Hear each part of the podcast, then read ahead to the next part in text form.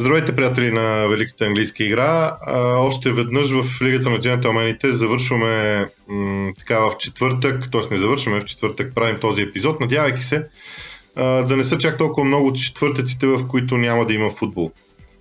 А, факт обаче, че вероятно ще има още и то не един и два а, вероятно. Затова преди да започна с така подреждане на сезона по месеци, както а, така или иначе го реших, за да можем да си го припомним, а и когато започне сезона да, да някакси да сме отново в, в, в последователността на събитията, защото мина толкова много време, че много неща се промениха.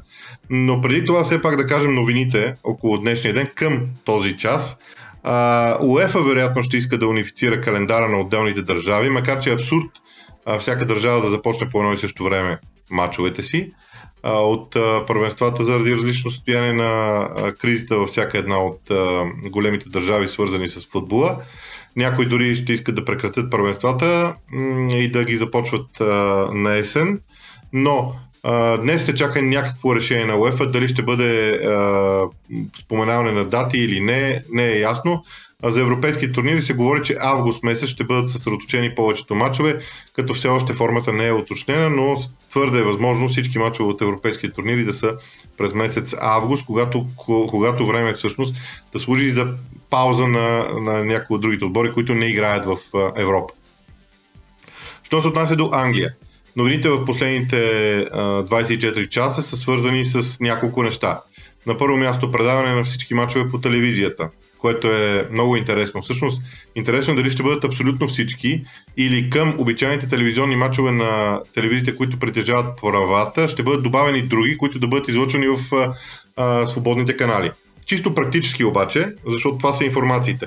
Никой не споменава за числа. Нека да ви кажа чисто практически как стоят нещата. Между 6 и 7 мача платени, телевизиите, които в момента имат договор с Висшата лига, предават пряко по своите канали а, респективно и ние в България а, се възползваме от това.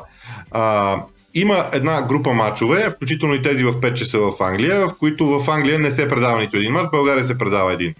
А, твърде възможно от тези мачове да има в а, свободните канали един или два. И тогава от всеки кръг няма да бъде предаван вероятно един или два мача, чисто математически. Ако обаче тези останалите един или два мача бъдат допълнително разпределени към каналите, които притежават правата в, в знак на добра воля и съглашение между Висшата лига и телевизиите, а и желанието на правителството е такова, за, за да могат поне футболните фенове да имат с какво да се а, занимават и по възможност да не излизат навън. Та тогава, вероятно, всички мачове ще бъдат предавани. Като добавим и долните дивизии в Англия, които са обект също на, тиви, на телевизионен договор с, конкретно с Sky Sports, ми се струва, че футболната програма, когато футболните мачове започнат, може да бъде изключително наситена. Единствената държава, в която за сега се говори за абсолютно практични неща, т.е. конкретни неща за подновяването на първенството, е Германия. Преди това само да кажем, че все още все още в Англия футбол е спрян до 30 април. Очаква се, вероятно на утрешна среща, да бъдат, да бъдат казани много по-конкретни неща. Това кореспондира и с евентуално днешно решение на УЕФА за а, европейския турнири, така че може би в тези в рамките на тези два дни ще научим всичко останало. Утре в а, лайфа в Facebook на Лигата на джентълмените ще коментираме още нещо. Ако трябва, ще направим и допълнителен епизод, разбира се, в Лигата на джентълмените в канала ни в VBOX 7. Какво обаче правят Германия? Първо, първоначалният план да започнат на 9 май се бе леко отложен. Сега се говори за начало на 16 или на 23 май. Като на всеки стадион, на който се провеждат матчове, ще бъдат обособени три различни зони. Общо се смята, че за провеждането на един матч са необходими около 300 души. Това между другото и в Англия горе-долу е същото числото. 53 души трябва да са на терена. Говорим за двата състава, за рефери, за треньори, медицински лица, щабовете и така нататък. А, пространствата на трибуните ще бъдат разделени, така че да не са близо хората, които трябва да присъстват там, а, но които все пак да са на достатъчно добро разстояние. VAR системата вероятно ще бъде прехвърлена на самите стадиони, а не както е до сега в, а, а, на едно място, в Англия специално А, това са нещата. И има специални инструкции за тренировки, като се смята, че за да се проведат нормално матчовете в останалите кръгове, в Германия конкретно са необходими 20 000 теста на футболистите, които да бъдат в определени моменти тествани. Тоест да се а, ликвидира възможността а, да има а, зараза. По какъв начин ще става това, нямам идея, признавам се. А, тук а, излишно да се спекулира за метода на, на е, използването на тестовете, защото а, е ясно, че вариантите също могат да бъдат много и най-различни. Аз не искам да навлизам в медицинската терминология и а, всичко останало. Това са новините към този момент, свързани с а, а, европейския футбол. Всеки момент, предполагам, в днешния ден по-късно УЕФА ще има някакво решение. А, поради тази причина реших, че ще преминем към а, сезона в Англия и а, ще поговорим малко за първия месец, за август. Как започна сезона? А, в а, края на август, началото на септември, всъщност а, преди първата, първата пауза за мачове на националните отбори, Ливърпул и Манчестър Сити се отличаваха още на този етап от двобоите, като бих казал и още нещо, което за мен е много важно. А, разликата между Ливърпул и Ман Сити бе две точки и тук някъде а, мога да кажа, че нещата бяха доста, м- нека да го кажа така, доста подобни. Все още не беше ясно дали Ливърпул ще е толкова по-силен от Манчестър Сити, колкото на практика се случи в а, последствие. А, страхотен старт направи Лестър. Кристал Пауъл се отличаваше с а, 7 точки от а, 4 мача. Шеф Юнайтед направи впечатление също още в тези ранни матчове като отбор. А иначе големите клубове си бяха в първите 11 на класиране. Тоест нямаш нито един, който да е с много тежка криза в представянето в началото.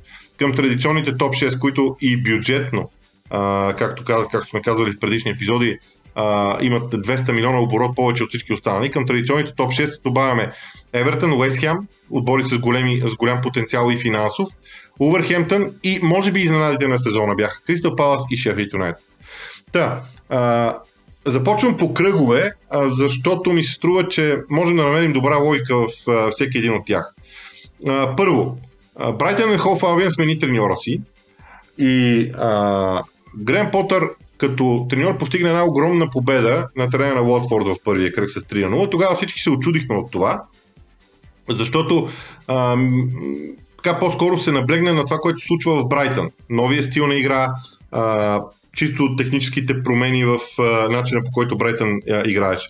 Но с течение на времето се оказа, че има проблеми в Уотфорд и всъщност а, прогреса на Брайтън чисто игрово е интересен, но той не е утвърден достатъчно и все още не можеше да кажем, че Брайтън прилича на Увърхемптън, макар че сравненията още по това време започнаха, за, за, конкретно за Брайтън. А, големия матч на първия кръг беше между Манчестър Юнайтед и Челси. Двубой завърши 4 на 0 и тогава а, всъщност всички видяхме нещо много интересно за мен. А, това, че а, стратегията на Оле Солскияр е за големите матчове ще бъде да бъде сигурен в защита и да използва скоростта в действията си. Тоест, това беше първият етап от развитието на Манчестър Юнайтед. Що се отнася до Челси, за мен Челси показа по един феноменален начин, че ще разчита да играе много сериозен футбол и да, да диктува условията на играта. Това, което беше запазена марка в някаква степен за Лампард и което се превърна в запазена марка на Лампард, не му донесе успех в първия матч. Но онзи двубой в крайна сметка много добре показа на къде ще вървят и двата тима. Челси ще иска да доминира стопката, да бъде отбора, който да създава положенията, докато Манчестър Юнайтед ще да се възползва от всеки един, всяка една възможност за контратакуващи действия. И това като извод може би се остана а, мултиплицирано и в останалата част от сезона. Иначе, победи на старта за Ливърпул, за Манчестър Сити, победа за Арсенал на терена на, терена на Ньюкасъл с гол на Обамеянг, макар че представянето на артилеристите не бе добро. Лестър и Увърхемптън завършиха 0 на 0 и Кристал Палас и Евертън завършиха 0 на 0. Много убедителен успех на тима на Бърнли. А, интересното е, че в а, следващия кръг вече имаше малко по-различни а, и, и значими матчове. Например, а, ясно е, че ще трябва да се спрем на двубоя между Тотнам и Манчестър Сити, Манчестър Сити и Тотнам, извинявам се, защото той беше от огромно значение по принцип. Първо, начина по който Манчестър Сити се провали у дома защото за мен това си беше провал. Ман Сити имаше а, предимство, в, на два, в два момента Манчестър Сити водеше в резултата, е позволи на Тотнем да изравни и не само това, а Тотнем да има много силно второ по време. Така че ако първо разсъдим от гледна точка на Манчестър Сити, това беше първият белег за това, че нещата не вървят добре за граждани. А, дори и чисто игрово. Не говорим за статистиката, защото и в днешния ден статистиката на Ман Сити е прекрасна. Чисто игрово обаче отбора а, не бе добър. Що се отнася до Тотнам, лакатушенията на спорите, и разликите в отделни периоди от мачовете бяха може би най- най-важното нещо като извод от а, конкретно тази среща, но това е най-важният двубой на втория кръг. А, аз бих искал да а, отлича още два мача от а, втория кръг, защото за мен те са от огромно значение. На първо място матча между Астън Вила и Борнемут, завършил с победа на Борнемут с 2 на 1. А защо го отличавам? Астън Вила е новак в класирането. Астън Вила похарчи доста пари за нови играчи. Ясно е, че там съчетаха три трансферни прозореца в един, заради това, че не бяха правили м- трансферна селекция адекватна а, в а, предишните два трансферни прозореца.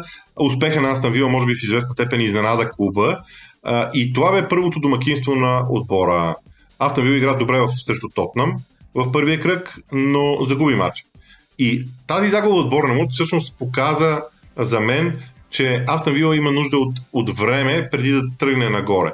А, при Борнемут нещата бяха ясни, това бе отбор, който вече се променеше и аз акцентирам върху този двубой, защото той бе първия, в който се видя тактическата промяна при Борнемут.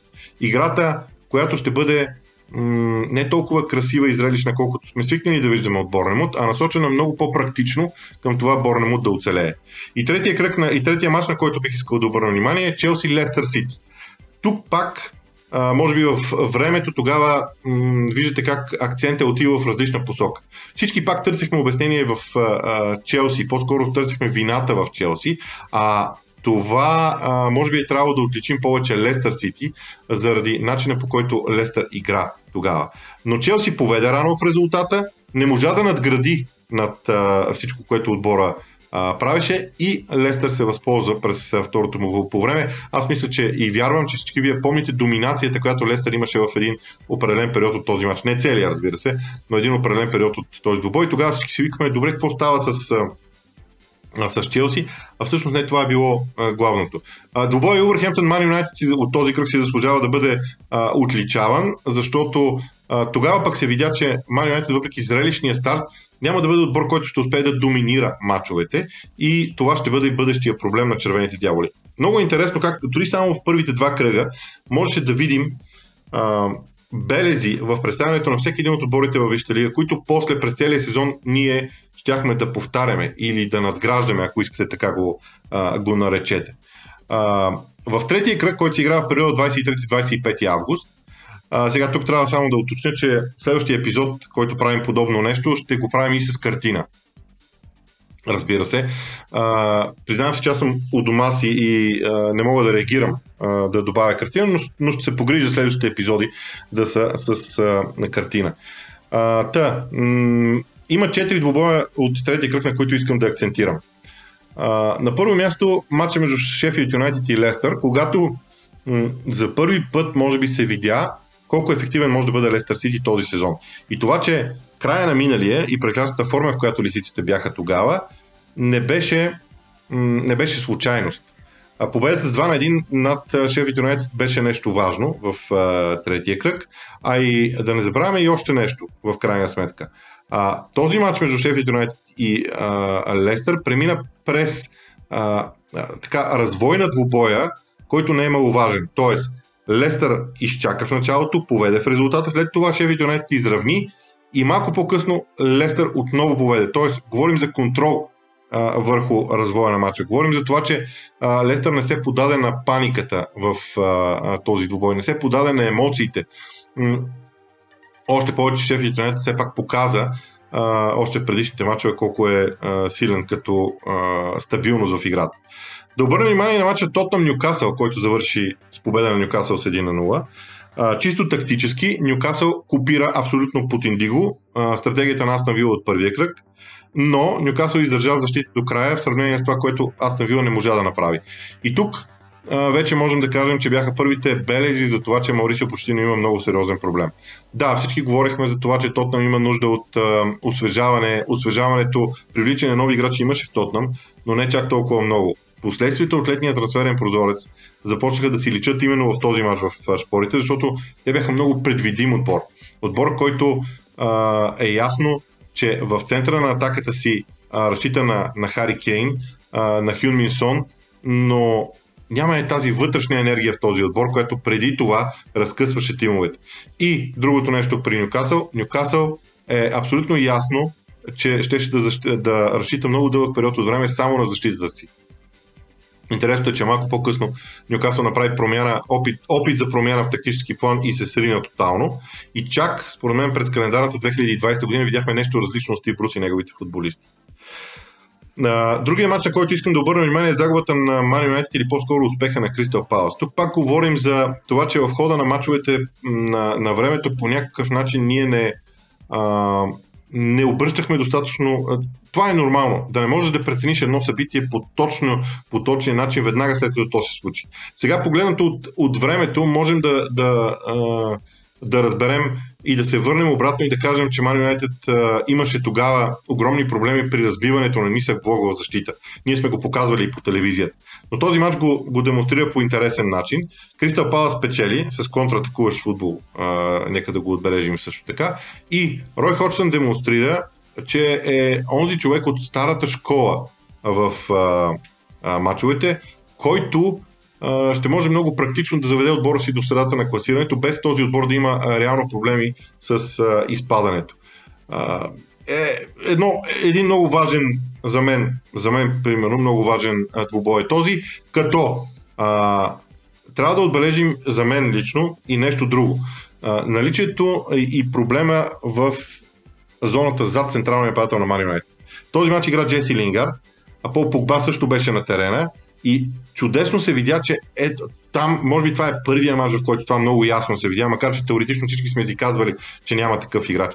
И имаха нужда Юнайтед човек зад гърба на централния нападател и те го, а, и, те, и те го взеха в а, зимния трансферен прозорец, но като цяло за мен това беше един много важен двубой, който иллюстрира а, всичко това. В този кръг проблемите на Уотфорд продължаваха. Уест Хем спечели с 3-1 на техния стадион. А, иначе Ман Сити и Ливърпул спечелиха, като Ливърпул победи Арсенал с 3 на 1.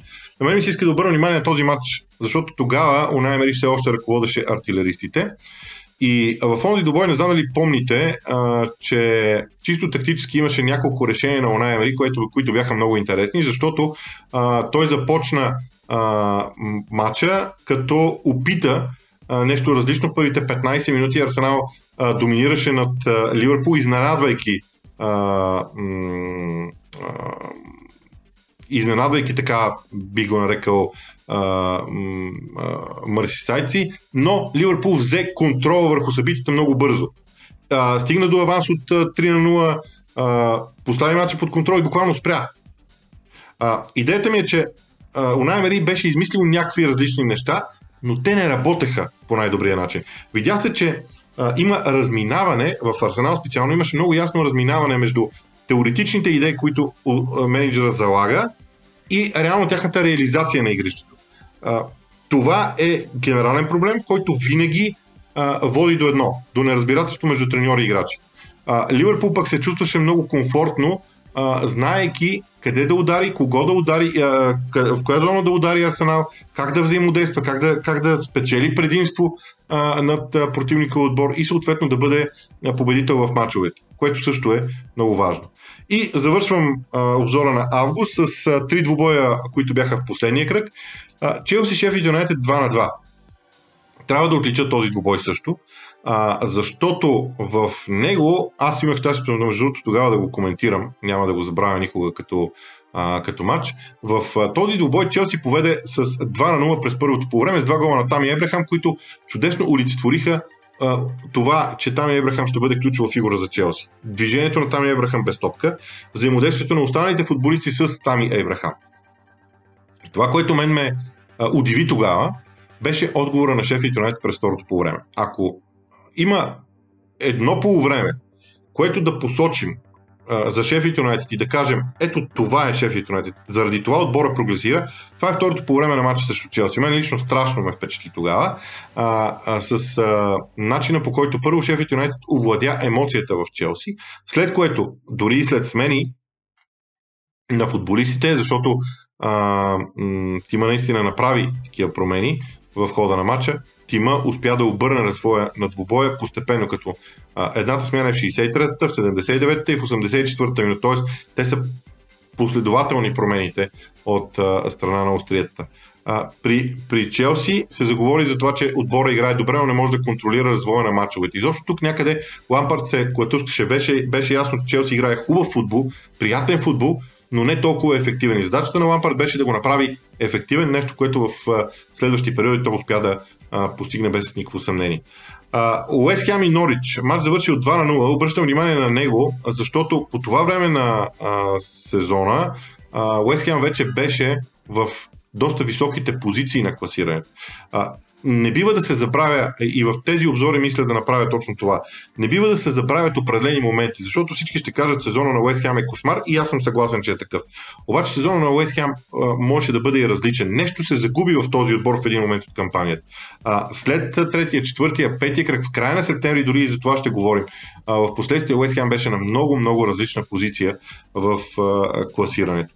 Така че този момент и разбира се завършвам с дербито на Северен Лондон между Арсенал и Тотнам, в което за пореден път се видя, че има дисбаланс между от една страна тактическите идеи на Унай и реализацията им от страна на отбора. И това, че Унай Емери не може да направи така, че да извади в рамките на 90 минути най-доброто от състава. Същото в някаква степен вече се виждаше, че вържи и при Тотнам. Маурисио Почетино направи така, че спорите да са много ефективни, да поведат в резултата, да имат аванс, но това не им, а, как се казва, а, това не им донесе пълния успех в двубоя. Те а, буквално предадоха, в моите, в моите очи, предадоха аванса си по много лесен начин. Първо те поведоха с 2 на 0, допуснаха гол в добавеното време на първата част във вратата си. Окей, по какъв начин сте стигнали до едните голове, до другите голове, дуспата и така нататък, няма, няма голямо значение. Но Тотнам позволи на Арсенал да обърне развоя на, на този двубой, което м- не беше добра идея. Иначе, а, мога да кажа, че за пореден път в много кратки периоди от мачовете, 15 минути, 20 минути, Арсенал на Унаймери изглеждаше много интересно. Но вече беше ясно, че това разминаване между а, идеите на треньора и реализацията на терена е факт и при Арсенал, и при а, Тотнам. С това завършвам а, този епизод, а, надявайки се а, първо да можем да говорим по-често за реални неща. На второ продължаваме да очакваме нещата около Нюкасъл.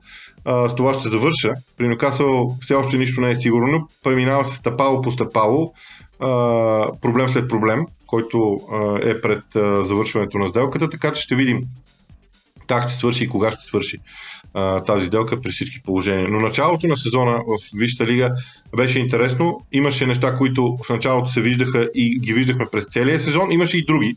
Говоря за Уест Хем, които бяха различни. А, следващия четвъртък ще направим епизод, в който ще се опитам да събера още а, един период, може би септември-октомври. ще видим как а, ще действаме а, и каква картина ще мога да ви покажа, защото струва че това е по-важно. Да се върнем към гледането на, на футбол, а, не само към говоренето. Е, това е от мен за днес. Ще се видим, не забравяйте, утре вечер отново в а, лайфа на а, Лигата на джентълмените, в страницата ни в Фейсбук, когато ще дискутираме всичко, което се случи в следващите два дни в футбола като административни решения. Струва ми се, че тази края на тази седмица ще бъде много важна в това отношение.